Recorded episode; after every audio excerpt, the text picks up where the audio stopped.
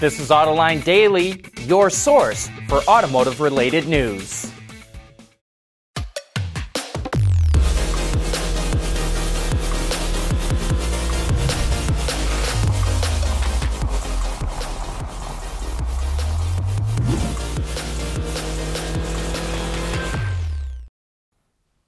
Well, as you can see, we made some changes to the set. We've received a lot of feedback, which we really appreciate.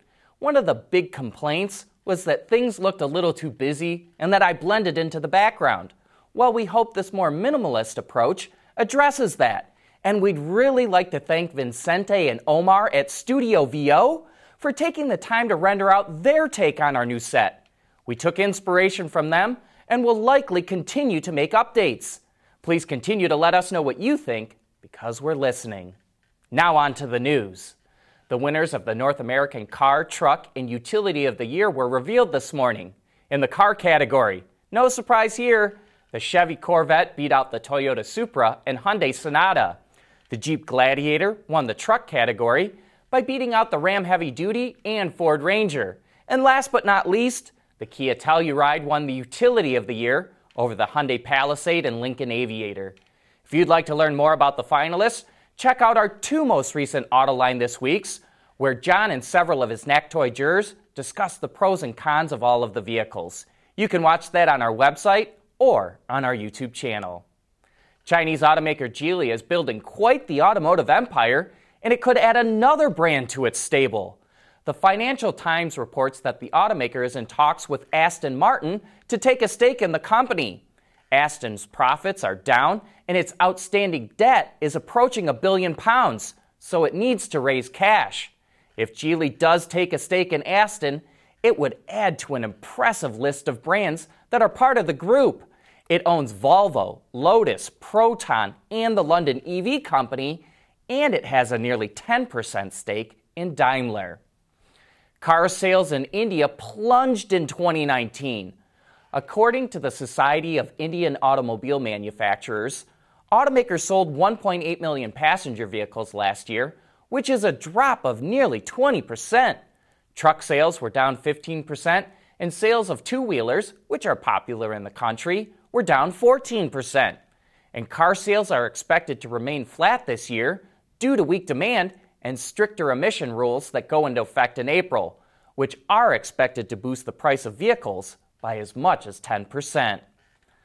Ford is using technology to improve the safety of its vehicles in Europe. It's starting to equip its vehicles with local hazard information, which provides drivers warnings of what's coming ahead via the display in the instrument cluster. The system monitors everything from if the airbag has deployed to emergency braking events and automatically provides that information to a central cloud based platform. Then, only if the incident or road hazard will impact the vehicle's journey will a warning be sent.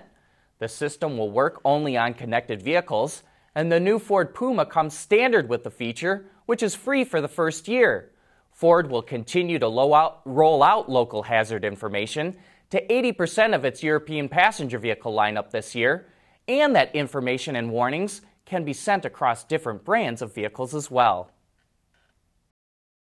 AutoLine Daily is brought to you by Bridgestone Tires. Your journey, our passion.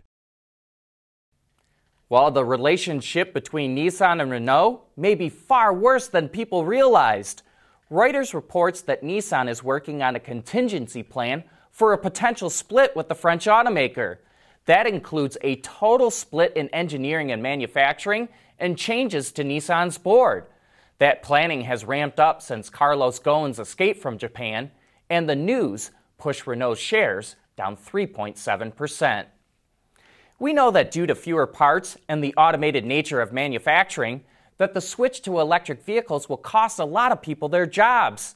Now, a German newspaper is reporting the switch could cut as many as 410,000 jobs in Germany by 2030.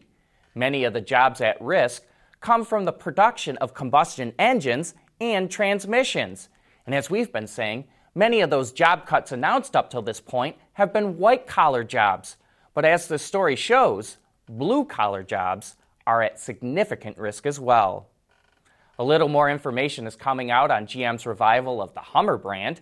It will only make electric versions of pickups and SUVs, which will be sold under the GMC brand. GM will also promote the return in a new Super Bowl ad featuring NBA star LeBron James. And speaking of GMC, it introduced the AT4 version of the Canyon for the first time. The midsize pickup features dark chrome finishes on the exterior and a new larger grille. It also comes standard with an off road tuned suspension with hill descent control and a four wheel drive system with rear automatic locking differential. The new Canyon AT4, as well as the Denali version, are powered by a 3.6 liter V6 engine or a 2.8 liter diesel is also available. The new Canyon goes on sale later this year, and pricing will be revealed later. That's it for today. Thanks for watching, and please join us again tomorrow.